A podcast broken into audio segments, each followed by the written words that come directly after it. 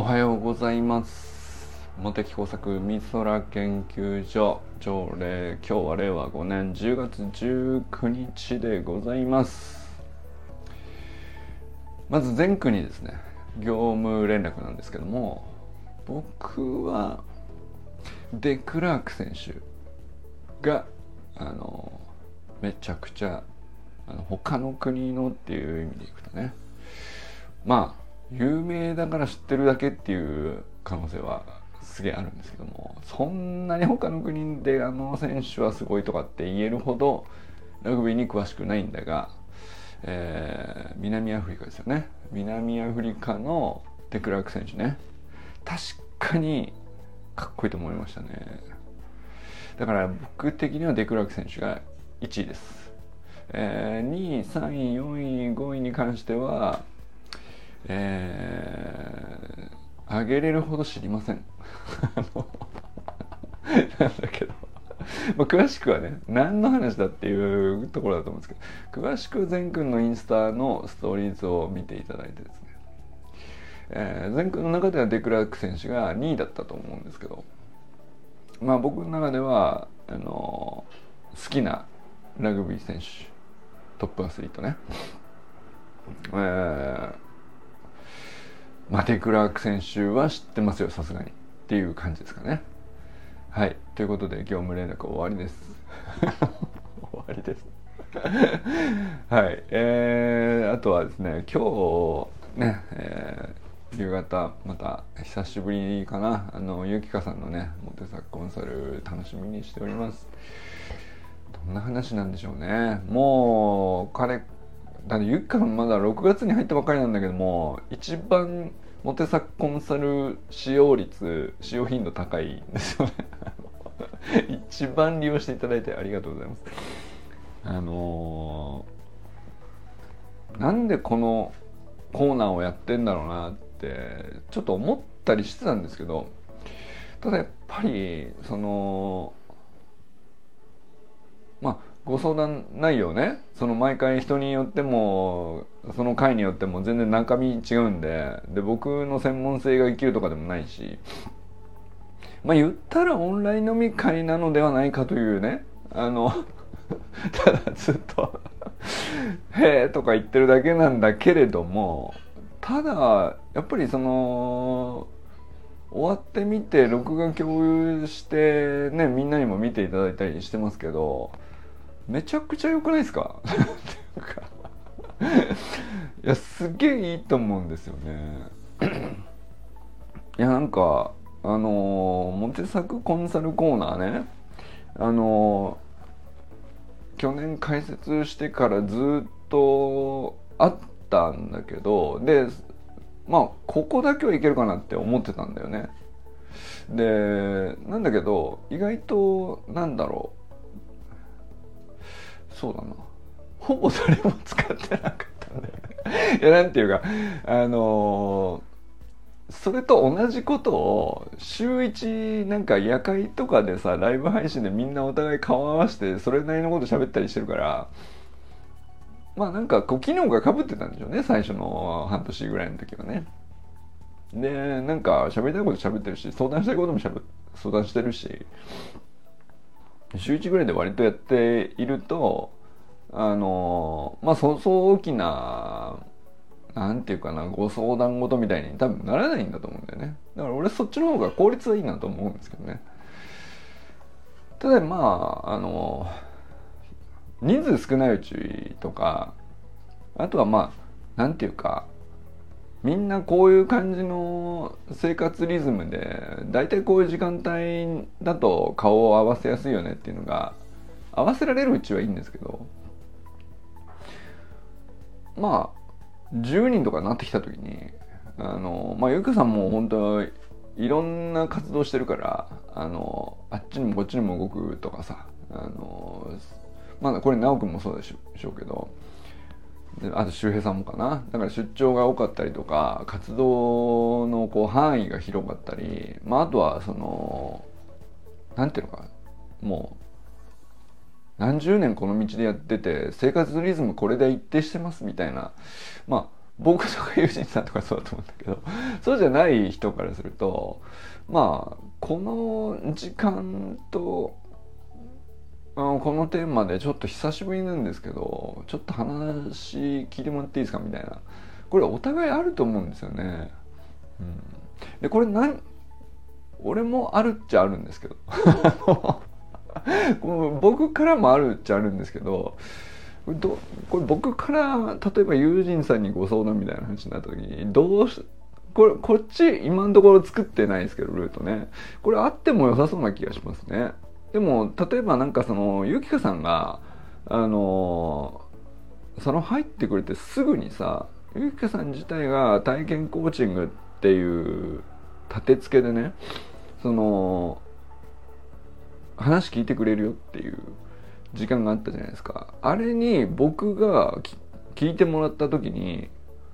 あのあれが初めてじゃないですかね。僕があの1対1でメンバーさんに何ていうか話聞いてもらうみたいな感じになったのね。やっぱりこれ僕は本当にあの頭の整理としてすっごい助かったしで一方であの逆にね僕が聞いてる聞き手側になった時もあのなんていうのかな。まあもちろんね相談する側はあの生理になりましたってなるっていうことだと思うんだけど僕もねなんていうかあのお役に立ててよかったです以上に単純にめちゃくちゃ勉強になるんですよね。うんだからあのなんていうかなもらってる感じがあるんですよ。モテサコンサルをなんかあの予約くださってわざわざこう1時間とかなかなかなかなか突っ込んだところまでねあの自己回収されてご相談されたりとかするとそのやっぱり自分の人生には起こんなかったあの問題をうん自分がこう半分体験できてるかのような感じになるんであの、まあ、経験値とまではいかないんだけどその人と同じ問題を経験してるかのような感じになれるっていうね。あのでまあ僕が解決できるほど僕はねそんな力ないんだけどもあの僕からするとね単純にあの問題だったり課題だったり、えー、なんかこう整理だったりっていう時にあの相談する側の抱えてるものをうんなんていうかちょっとお試し版でインストールしてみてあの使ってみるみたいなね なんかそんな感じになってんだと思うんだよね。でだからその全然研究者としてさ研究だけしてたらほぼ体験できない、えー、しかもそのその視点を持つこともできない、えー、もちろん知識もそうなんだけどそういうのも含めてなんかこう幅が広がるっつったらねなんかあっさりした言い方かもしれないけど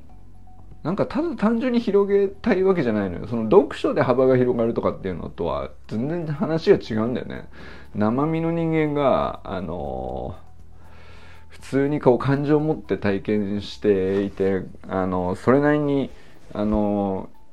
一生懸命考えてるみたいなこうなかなかの時間を考え費やして考えてきて、えー、なんかそれなりにこう積み上がってじゃあ相談しようかなってなるっていうことってさ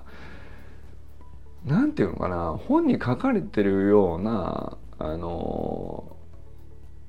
話とか知識とか知恵とか知見とか、まあ、そういうのでこう得られる幅の広がりともうまるで次元が違うんだよね。何なんですかね。まあでもそれあの、まあ、直接会ってね飲み会でこうなんていうかそういう感じの話になる時っていうのと、まあ、似てるっちゃ似てるのかもしれないけどだからユージンさんとねなんか千歳で2時間喋っただけでなんか全てを共有できたような感覚になるみたいなさ。あの感じもなん久しぶりに味わいましたけどあの時もね。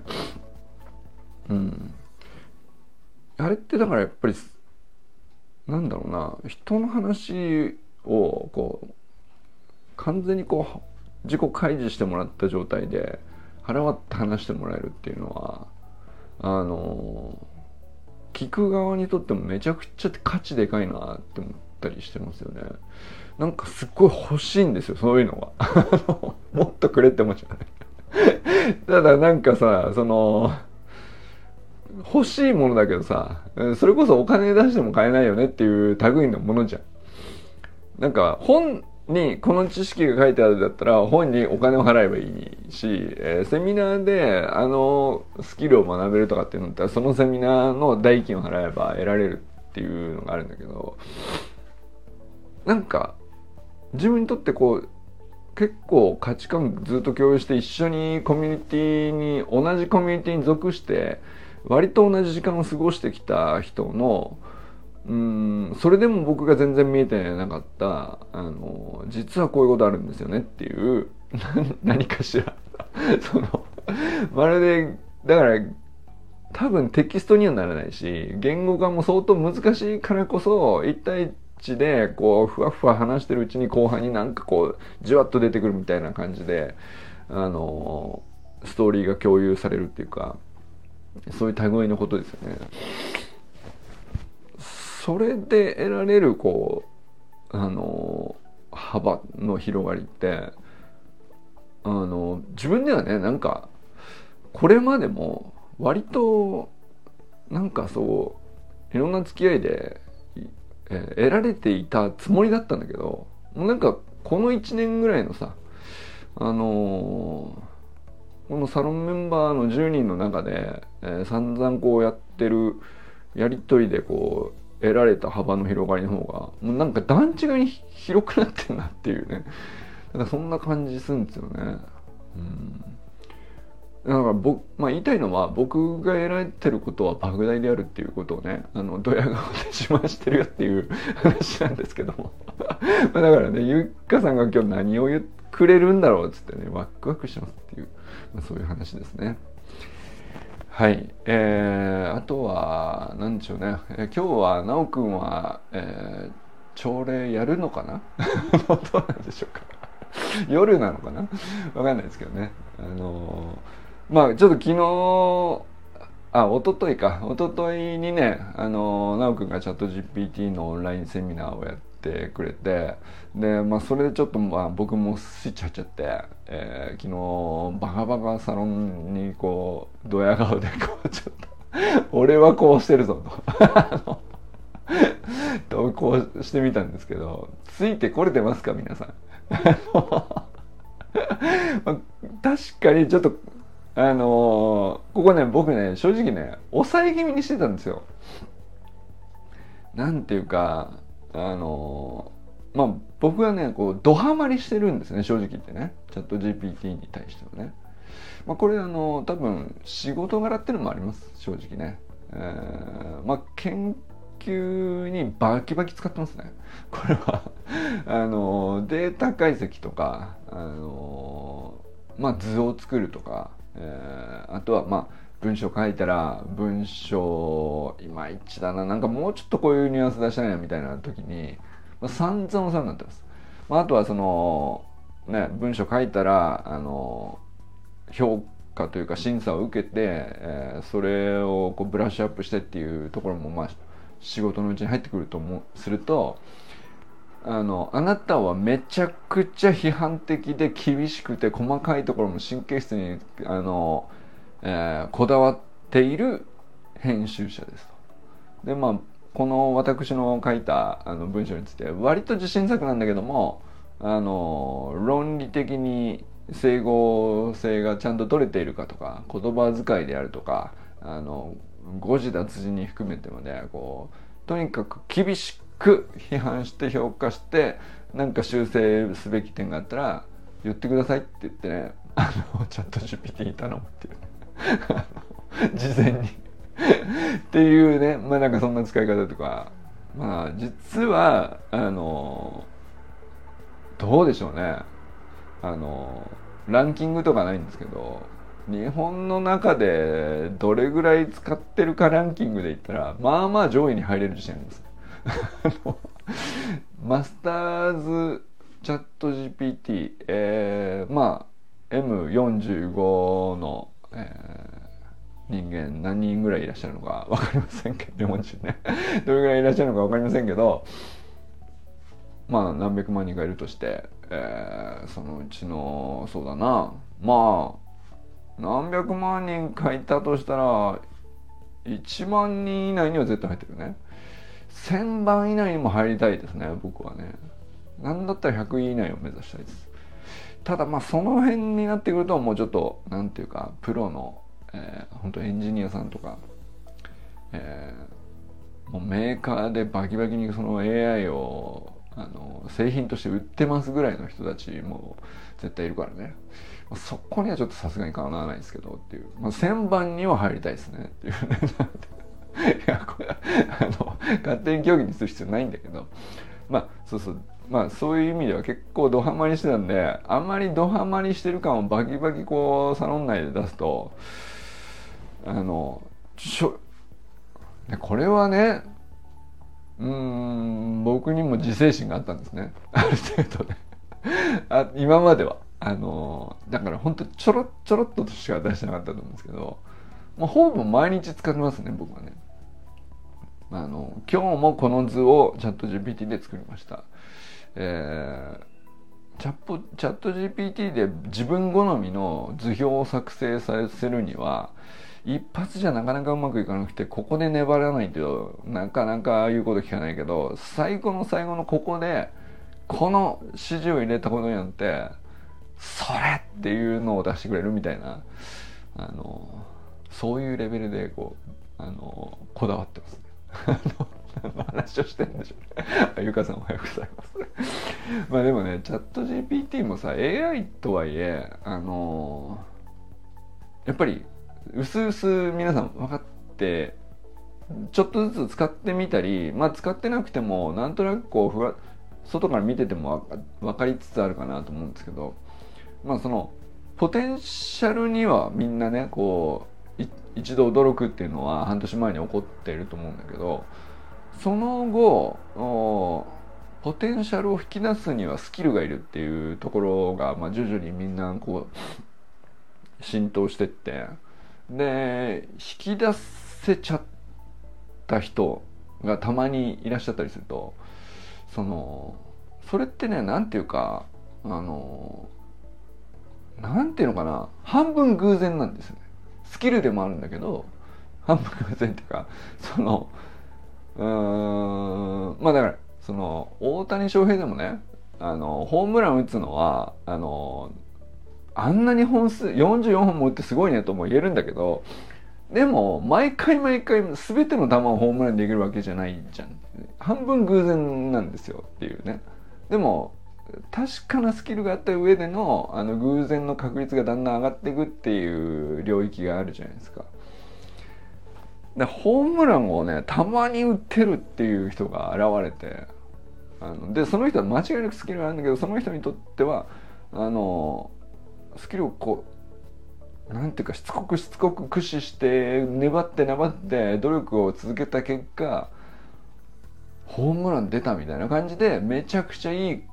回答を返してもらえてこれはでかいみたいな。いややっぱり粘ってよかった。打てて気持ちいいみたいな。なんかそういう そういう領域のねなんか回答というかプロダクトというかそういうのあるよね。あの AI もね。だからなんか本当競技に結構近いなと思ったりしますね。だからその AI と対話するみたいのもうんまあもちろんね奈くんがあのセミナーで共有してくれたみたいな基本的な指示の出し方としての、まあ、お作法っていうかねあの、まあ、最低限ここ守らないとあのうまく会話続かないし、えーまあいい試合にならないですよっていうことですね。少なくとも。あので最終的にいいプロダクトというかいい得たいもの自分がその満足できる対話できたなっていうふうに AI とね慣れたなってなる日ってそんなに毎回毎回じゃ実はないんですよね。あのうん。これはねなんかだからその辺のこう競技的な奥深さをちょっと 感じたりしてますよね。でだからそのレベルに行くともうなんかマニアックすぎてささすがにこうサロンで共有するにはねついていけねえですってなると思うんだよね。あ川さんおはようございます。いやだからそう川さんなんかもう日常的に使ってらっしゃるんでしょうけどあの AI, AI の話してます。でもねなんかその日常的に使ってる人ほどあの奥深くて考えさせられるというかこれもっと頭鍛えないと全然うまく使えないでしょみたいな なんていうんですかね思っなんかこう最初のパッとしたイメージってさ自分が頭使わなくても AI が全部やってくれるみたいなあの印象だと思うんですよね。でじゃああのもう人間考えなくてよくなるよねと人間はこう手動かさなくてよくなるよねとだからその能力必要なくなるよねみたいななんかそういうニュースが行き交ったりとかそういう言説言説っていうかまあそのような使い方をしていればそうなんだけどももうそういう時期があったじゃないですか。なんだけどこれその一一部のドハマりしている人たちのこう何にハマってんのかなとこうずっと僕もねそのまあ僕も勉強したいなと思ってそのトップアスリート AI 使いのさチャット GPT 使いのトップアスリートたちのこう YouTube チャンネルとかさいっぱいあるんですよ。でそういうの見たりしてとまあなんかえげつない使い方してんだけど でそのまあそこまでいかなくてもでもなんかこの人たち何にハマってんだろうなと思ったらうーんなんかその便利だからすごいから新しいテクノロジー好きだからではなくてもうなんか半分競技として楽しんじゃってんじゃないのかっていうね。奥深いななんかこううーんこういう風にパス出すとこういうプレーが生まれるみたいな。でも毎回そういう風には再現できなくて同じようには実は再現できないんだよね。で間違いなくこうこっち側に求められるスキル、まあ、聞き方のスキルっていうかあの指示命令文の書き方のあおはようございますゆうかさん。あまた雑談しますか。リミッター外してほしいです。あ いいっすね。なんか over forties がだいぶ揃って面白いですね今日。えー、あそうなんだ。なるほど。あ母さんも。母さん自体は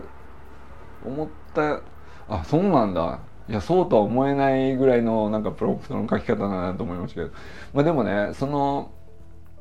まずベースポジションとしてはあの最初の一発目の質問文とか最初の頼み方とかえー、向こうのうんなんていうのかな。